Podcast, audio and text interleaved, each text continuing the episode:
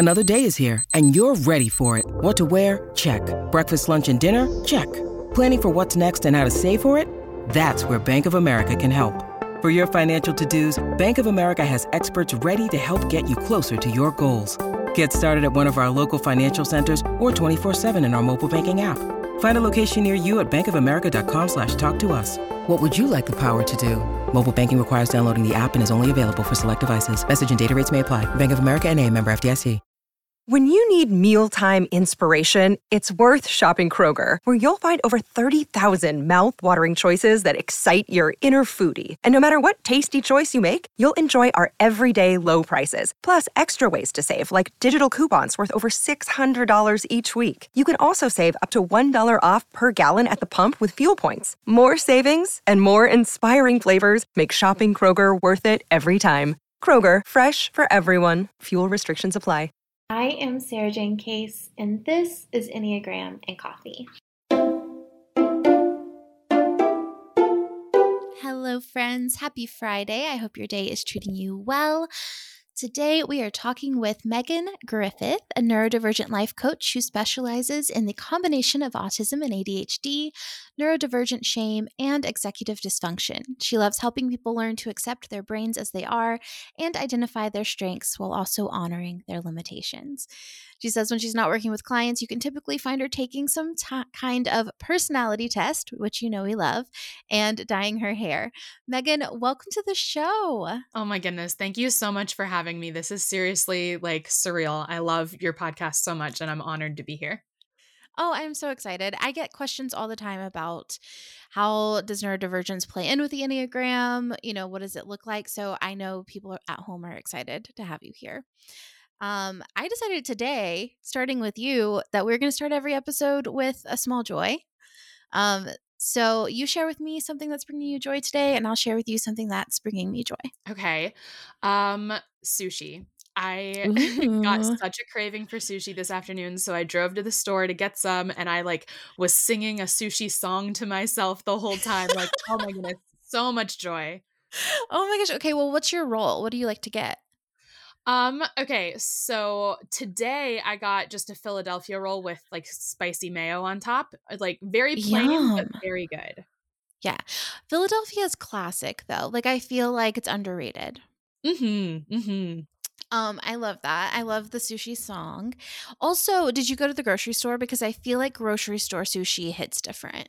Like it's grocery like sushi is delicious. It is. so much it's cheaper. under appreciated. Yes, it's so much cheaper, but it also just like for me eating it out of that little container, mm, it hits it for me. Oh yeah, absolutely. Good one. Um I'm going to say for my small joy today, I'm like looking around. Like I didn't prepare this question. Like I should have thought of this ahead of time. Oh, I have this little plant on my desk and it it like droops down when it's thirsty and then it just perks right back up when I give it water. And I wish every plant would do that. just be like, hey, I'm thirsty. And all of a sudden, we're, we're good. Give me some water and we're good to go. communicative, communicative. Yeah. Yes, it's a mutual relationship. Yeah. well, sweet. Well, tell us a little bit about the work that you do and how you got into it. Okay, so I'm a neurodivergent life coach, and basically, I work with other neurodivergent people on a peer to peer basis. So it's not the professional patient relationship of therapy, which love therapy, totally into it, mm. but this is different. Um, and I offer more of like, hey, I am autistic and I have ADHD, and um, I have a lot of experience researching other types of neurodivergence, and I would love to work with you on some of those things that I've experienced that you're probably experiencing, and we can just kind of vibe together and do some healing work. yeah. Um, man, so when you say do some healing work, what does that look like? I, am thinking about my husband at home who he has ADHD and he often just feels very like isolated and like the world's not built for him. You know, it's like not our society is not made for it. So, like, I can understand the need to have support. Can we talk about what that support can sometimes look like? Oh my goodness, absolutely. Okay, so with me, uh, my coaching operates hugely on validation. Um. That's a major part of what we do because, like you said, the world really isn't built for neurodivergent people of any kind. Um, and so that's really what we start with is just like, hey, your brain makes sense. And mm. that alone, like, will blow people's minds and make them feel so seen and held and heard. And so that's really where we start. And then the healing work from there kind of goes into it's okay to struggle. Like, struggling is human. You just happen to struggle in a very stigmatized way. And that stigma is wrong. You're not wrong. wrong. Yeah. Yeah. Can we talk about, like, okay, for people at home who are like, maybe not neurodivergent and they don't know what does struggling look like and and why isn't it societally accepted. Okay absolutely. So struggling with neurodivergence is going to look different based on what type of neurodivergence you experience. So like there are tic disorders there's bipolar disorder there's personality disorders uh, all of that. But if we want to talk about autism and adhd specifically because that's my experience um, i can get into some more specifics of that. Um, so, ADHD is highly, highly stigmatized for our messiness and our forgetfulness. Um, we really struggle to be on time to things, to show up to things at all, uh, to keep our houses or rooms clean. And cleaning is very, very moralized in our society. And it's very much a sign of being a good person if you can keep your space clean, and a bad person if you can't. Um, or it's mm-hmm. like you're mm-hmm. not trying, which is just almost never the case with people with ADHD. We're mm-hmm. always trying so hard. Um, and then we often get labeled as flaky uh, for not showing mm. up to mm. stuff or being late or forgetting birthdays and stuff like that mm-hmm. so how in your dream life like in your dream world what would change at, in like in society in like the larger conversation well, so here's the reason that so many people refer to ADHD and autism as disabilities because even if we could make society perfect, there are mm. aspects that would still be disabling mm-hmm. but if if we could perfect society and make it this wonderfully inclusive place i think i think we would learn about neurodivergence um you know at a young age like and there's more and more children's mm-hmm. books coming out about like oh uh tommy is autistic and you know like or my mommy is autistic that's a new one that i saw mm-hmm. recently um and i think that would be great and i think um having like windows of time where something can start I think would be helpful mm-hmm. for a mm. lot of ADHDers. Like instead of, oh, the movie starts at 9 30, like saying like, oh, you have to arrive somewhere between 9:15 and 9:45. Like I think mm-hmm. that oh my mm-hmm. goodness, that would change everything for me. Which I guess I could do that myself, but it's helpful when other people implement those things for you because mm-hmm. it's less brain power that you have to exert to accommodate yourself. It's nice when mm-hmm. other people can accommodate you. Mm-hmm. That's really powerful phrase like that it's less brain power that you have to exert accommodating yourself it's nice when other people can accommodate you. Like, oh my gosh, like as someone who's partnered to someone with ADHD, it's like very helpful to think of it in that way because it is like he does like we a lot of like our like partnership is in like well how do you accommodate yourself how do you support yourself because so much is done against what comes naturally right right mm-hmm. um okay so for one of the things that we you've talked about and I know you do a lot of work with and something that I've seen a lot is the shame that can get carried. And as we talk about stigmatization I think it really like brings up this sense of like shame and you know I know rejection sensitivity is a thing with ADHD like how can that yeah can we just talk a little bit about that Oh my goodness, yes, I could talk about shame all day. Uh, I I was once told by a therapist that I have a shame-based personality, so I don't know what that mm. means, but I'm very intimately so familiar fun. with shame. yeah, so a lot of neurodivergent people carry a lot of shame for being different for struggling in stigmatized ways, for having mm. objective limitations uh, that cannot magically be overcome. You know, um, I think there's a lot of shame actually that comes from the superpower narrative, uh, which I'm not a huge fan of. It's this idea that being neurodivergent is like some sort of secret superpower. And if you can just figure out how to hack your brain or harness, you know, your unique gifts, then it can be a superpower. And I'm not saying that there aren't positive qualities of being neurodivergent. I personally mm-hmm. love a lot of the way my brain works now, but I certainly didn't for a long time mm-hmm. because. Mm-hmm uh, society did not did not see me as the person I was supposed to be. I was seen as mm. a failed neurotypical, not Ooh. a successful neurodivergent. Ooh, okay. That's good. That's deep. So I think there's a lot of shame that goes into just growing up neurodivergent, especially unaccepted mm-hmm. neurodivergence. So here's this thing that a lot of people um, are getting diagnosed later in life with uh, different forms of neurodivergence. And I think that's beautiful and amazing. Um, and there's a lot of like grief that often comes along with it because people are like, if I was only noticed sooner, like my whole life could have been different. And I mm-hmm. guess I like to point out that that's not always necessarily the case. Like a lot of our early diagnosed kin um, were not accepted they were diagnosed, mm. but they still weren't accepted for who they were. So I like to talk about early acceptance because that can be life changing. If you are accepted for who you are from a young age, like, whew, that changes everything. But when you're not, uh, you do start to carry a lot of shame with you. Mm. Like, what like from like acceptance from parental figures authority figures is that what we mean I think that's probably the most powerful source, yes, but I think acceptance can come from other areas as well. Like, um, I had a lot of teachers who they never pegged me as ADHD, but like I would get sort of scolded for being unorthodox, or I would get sort of teased by the teacher for doing things in such a strange way. Um, mm. But then I had some teachers who were like, oh my goodness, I love having Megan in my class. She asks the questions I can see written on everyone else's faces. Like she's not afraid to just like ask because I'm not, because if I don't understand, I'm, I'm going to ask a question. Um, mm-hmm. So it I think acceptance from teachers and coaches can be really huge, especially for people who maybe aren't getting that acceptance at home. Um, acceptance from siblings can be really powerful um, and even acceptance from other community leaders, whether that's, you know, your local like volunteering group or your local church or whatever that might be.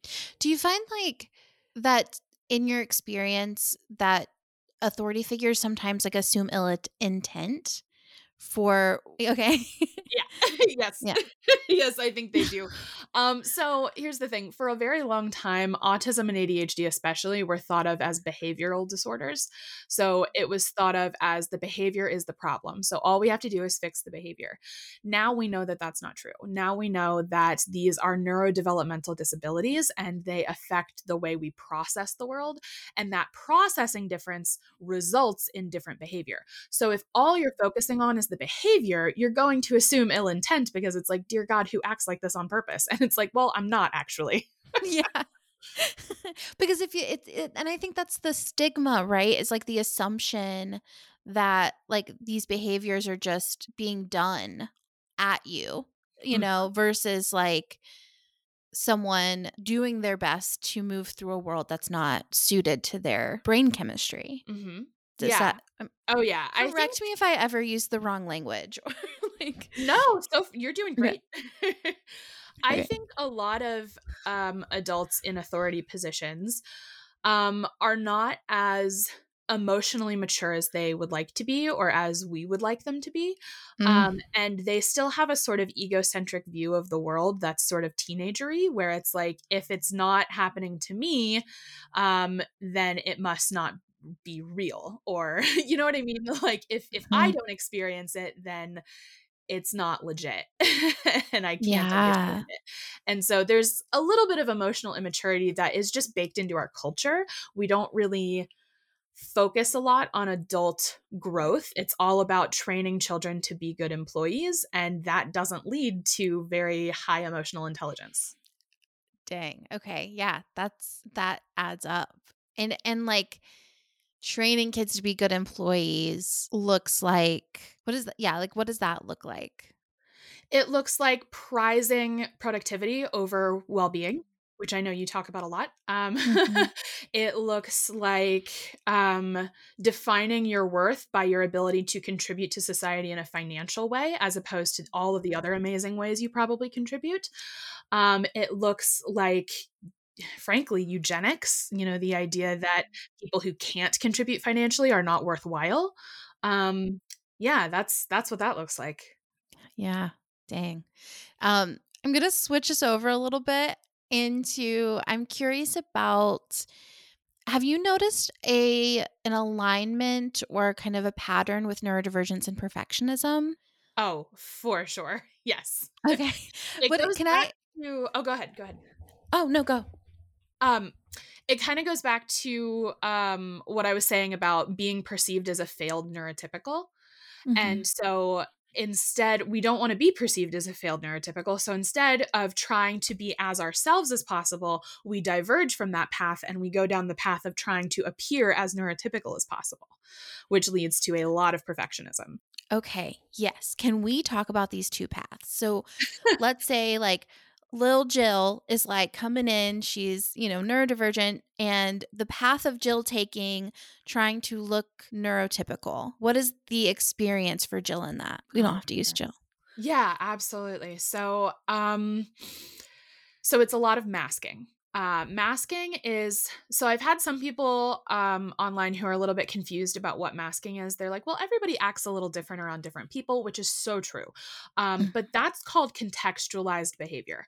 That's where context affects how you behave. And everybody does that to a certain extent. Neurodivergent people, we mask, which Mm-hmm. I, I, recently read this book called The Drama of the Gifted Child. Um, I forget the author, um, Alice Miller, I think. Um, and she was talking about a client who described his experience growing up as if he was living in a glass house. And it was like there was nowhere to hide the parts of himself that weren't accepted. He wasn't allowed to like bring them out in secret at any point. He couldn't just behave differently. He had to essentially kill parts of himself and mm. just get rid of them entirely. That is masking. That is mm-hmm. what we do. Mm-hmm. And so for Jill, if she's trying to behave as a neurotypical, um, that perfectionism is going to start to take over in the sense of like, I can't do what feels natural. So instead, I'm constantly looking to others for approval, for external validation, for evidence that I am doing mm. the right thing, and just completely destroying your internal sense of intuition. Mm. So it's almost like you're losing touch with your own sense of validation, like your own sense of what's good for me, what's wrong for me, because you're looking to other people as evidence that you're okay. Absolutely. Okay. And then what can it look like if we move if we accept, okay, like I am neurodivergent, I'm going to be different. What is that what is that experience like? It's magical and also really difficult. Um it's mm-hmm. both. um so I think accepting yourself as neurodivergent it's a really wild ride. It it feels amazing at first because it always feels amazing to feel seen um mm. but there's also usually a sense of imposter syndrome where it's like no i just want to feel special like that's just the four in me you know um so there's some doubt that goes along with it and then there's also the grief of you know if only i'd been accepted sooner you know my whole life might be different and so there's lots of feelings that come with it but once you start to accept who you really are and make a like commitment to showing up as that person um even when other people don't approve it's really freeing. it I mm. mean and it's not always possible. I do think we should talk about the um dangers of unmasking um especially mm-hmm. for our um neurodivergent people of color in our communities because mm-hmm. uh, unmasking can lead to very real bodily harm. Um, mm-hmm. So like i want to say 50% of people who are killed by the police are disabled um, oh so it's it's huge and so being visibly disabled can be very risky for some people in our community, especially. So um, I just want to throw that out there, make sure we're acknowledging that unmasking isn't like a magic mm-hmm. pill that's going to fix everything. You know, it's not always possible, unfortunately. Um, but when possible, if you can find safe people to unmask around, it feels like coming home after a years long vacation. Mm. Yeah. And it's just like, oh, this is where I'm meant to be. Mm. And I, I wonder if, because if I, I, what we're talking about too, it's like, okay, we have one, our capitalistic society, right, that we live in, which requires us to operate under certain conditions, right? We're trained from a young age that you're supposed to look a certain way, act a certain way, show up a certain way. Um, and then we have, you know, our familial connections, like all of these systems in our life that are telling us like how we're supposed to be. And oftentimes that's neurotypical, um, if not all the time, right? And so when we're experiencing that, and then we're we're stepping into the space of I want to really honor the fact that this is happening to me. This is the experience that I'm having. My brain is like this, you know. Is there is there like a you mentioned grief of like not having early acceptance, but is there a grief in just kind of like owning this new way? Does that make sense like like eh, saying like okay i'm just gonna say I, I feel like when i talk to my husband about it it's sometimes it's like yes this is real and in my mind i'm like the more we talk about it the more free you'll be. And for him he's like la la la la la la i don't want to you know just stop talking about it. Let's pretend like it doesn't exist. Because i think there's some sense of like still wanting to be neurotypical and like mm. holding. So like is there pain in that? Does it there's absolutely pain in the forever aspect of mm-hmm. neurodivergence. Mm-hmm. I think a lot of us really struggle with like like of course I can accept myself as long as, you know, eventually I'll get better, right? and it's like get better. Oh, no, I won't get better because I don't need to get better, but at the same time my struggles are so real and so painful and there is a part of me that still wants to get better even though that's really not the goal with disability. It's more of accepting and honoring your limitations and building a life that feels fulfilling, which mm-hmm. is just mm-hmm. hard when you realize, okay, this giant boulder in the middle of the road is going to be here for the rest of my life. Mm-hmm. And I feel like that's the case, right, for all of us to some degree of like, the, this is the world. These are my circumstances. I have something that I want, uh, a way I want to live, a way I want to be, and maybe my circumstances and my like idealism don't line up. And we have to like do the grief, and then we have to like problem solve it. Um, but I'm curious, like for you with people who are neurodivergent, like you talk a lot about like how do we identify strengths and honor our limitations with, at the same time and and I'm curious about how do we honor our limitations without shame, without turning that toward ourselves? Um, that is such a good question. Um, it's it's one that has taken me a long time to sort of sift through. I think for me personally, the way that I honor my limitations without shaming myself is I allow myself to feel that shame at first because that's mm-hmm. my initial reaction. And if I deny it, I'm just pushing it down and it'll come back later. So instead, mm-hmm. I let it bubble up and I'm like, okay, um, but that shame doesn't make sense though, because mm. I would mm. never shame someone else for struggling with like a physical disability, you know, but just because mine is mental, all of a sudden I'm a horrible person. Like, come on, that doesn't make sense. And so like first I get my brain on board. Then I start getting my heart on board cuz let's let's be honest, a lot of times there's a disconnect there where you might know something, but it doesn't mean you feel it. Um mm-hmm. so that's when I start doing like EFT tapping, that's a really big tool mm-hmm. for me. So, for people listening who don't know what that is, EFT stands for emotional freedom techniques. And it's where you like tap really specific spots on your body while talking yourself through a difficult emotion. And that's how I process a lot of stuff because it mm-hmm. engages the parasympathetic nervous system. It helps connect your brain and your heart. And it's just really effective, in my opinion. Mm-hmm. that's I also love EFT tapping. I have um, CPTSD and I um, will, I get overstimulated really easily. And so I can just do some tapping and it kind of, yeah, like it brings me back down and brings me back into the moment. I'm glad you talked about that. um, I have one more question and about um one of I and I, I my husband is okay with me talking about this. I wouldn't like bring him up so much if he was like not. But one of his things right with work is like I have to have that freak out. I have to have that moment where like I think all is lost, all hope is lost, I'm panicking. There's no hope. Everything's going to like nothing will ever work out. And then there's that moment of like relief once he goes to like the pits of despair.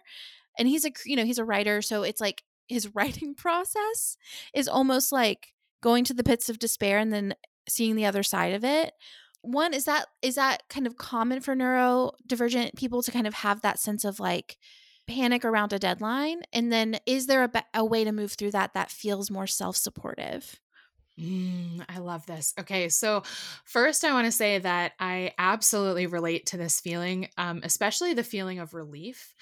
I mm-hmm. think a mm-hmm. lot of neurodivergent people were not allowed to feel negative emotions um, because we were told yeah. that our rejection sensitivity or our overstimulation or whatever was excessive. It was too much, it was incorrect.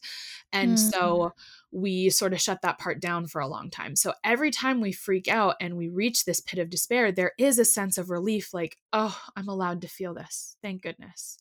Yeah. So I just want to validate his feelings there for sure. Um, yeah. And then when it comes to that panic around deadlines, um, I do think that that's very natural, especially for ADHDers, because um, our nervous systems are motivated by a couple of core things like uh, novelty, interest, uh, urgency, and I think there's one more main one, but I forget right now. Um, but those sort of things motivate us and so that urgency kicks in and it, it feels like both panic and flow at the same time for a lot of us like we're at our most productive when we're panicking. But like you said that's not the most self-supportive thing in the world. Um so i think um one of the best ways to sort of cope with that is um well I, I want to be clear that I am speaking from lived experience and I am currently working on a presentation that's due tomorrow. So let's just be honest here. I do not have this down to a science.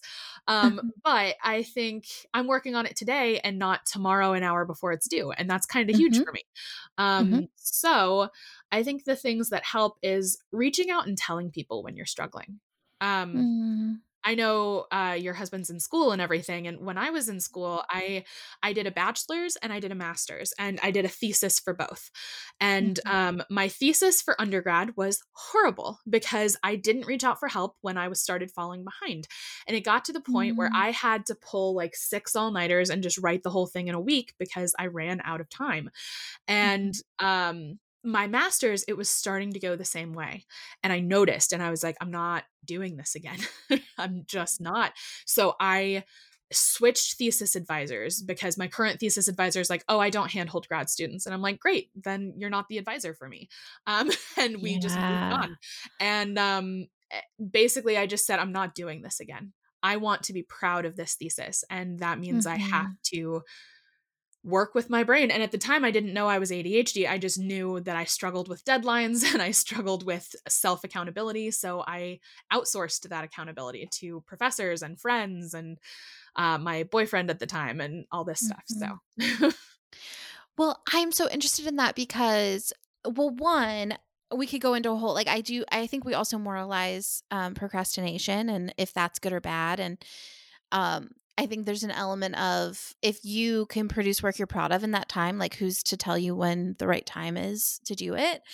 Um, I don't feel like it's my place to judge. But then the second half of that being, I'm interested in the way you speak to yourself, right, in that situation and how the the letting yourself ask for a different advisor versus expecting yourself to operate under the pretext that this one advisor gave you of like what's what's right or good because there's so many different opinions about how you're supposed to be a person and i think the enneagram sheds a lot of light onto that and it is it's accommodation it's not failure and i think watching my husband, you know, I, I, someone I love so much who is so capable and so brilliant, feel like he's failing because he needs accommodation is or not accepting accommodation because he feels like it would be a failure is probably more accurate even but like it's like oh you're working harder than um, he's working harder than everyone else to do what he thinks is bare minimum for himself does that make sense Oh, absolutely. Yes. I'm intimately familiar with this. I think I felt that way for a long time. And then I just, I had a therapist who um, taught me that the question I was asking the wrong questions. I was asking, is this normal or is this abnormal? Is this disordered or is this healthy? All this stuff. And she's like, that's not working for you. Let's start asking, is this helpful or is this unhelpful?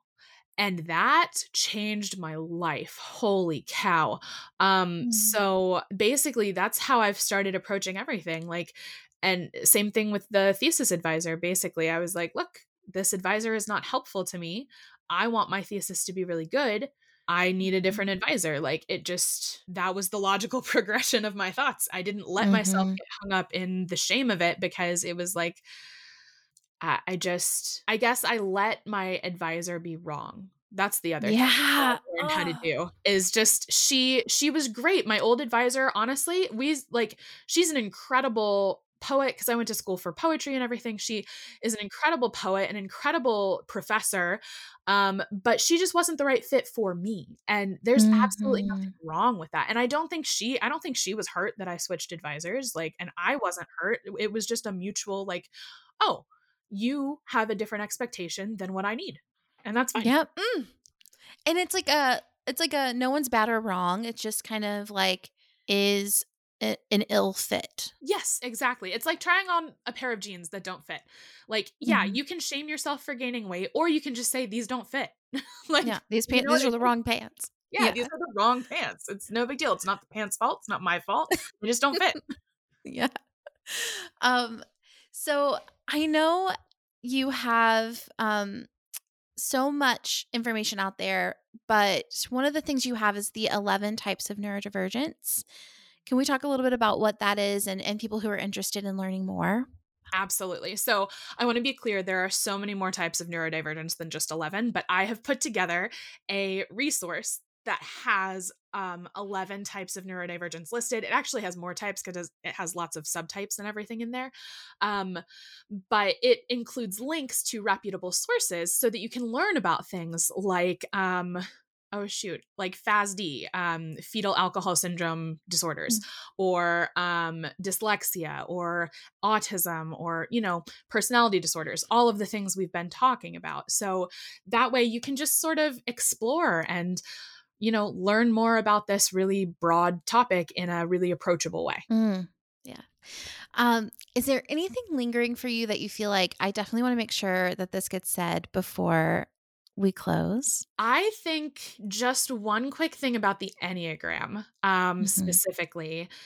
I think it's okay to be any Enneagram type when you're autistic, just so you know. Mm-hmm. There's a lot of things online about like every autistic person is a type 5 and every type 5 is autistic which is you know fair i'm sure that they are very very well represented in the type 5s but you know as a type 4 mm-hmm. like i also feel like my autism and my type 4 kind of play off of each other in interesting ways and so just just a gentle reminder not to pigeonhole yourself um, yeah. yeah I'm glad you said that because I do think my, with my like limited expertise, like I I, you know, I'm an expert in the Enneagram, not in neurodivergence, but I would say like it's probably a, a relationship, like a, a combining, like how does your ADHD or your, you know, autism interact with your Enneagram type? So what stories does your Enneagram type tell you about your neurodivergence?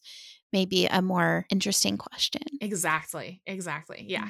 Love that. Um, and how can we keep in touch for those at home who are like, I want to learn more from you? Where can we find you online? Um, okay, so you can find me on TikTok. That is my most active platform at Meg Moxie, M E G M O X I E.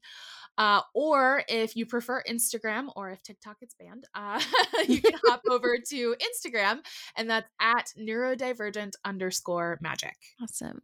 Megan, thank you so much for joining today. This was such a lovely conversation I really enjoyed having you. Oh my goodness. Thank you so much for having me. This has been great.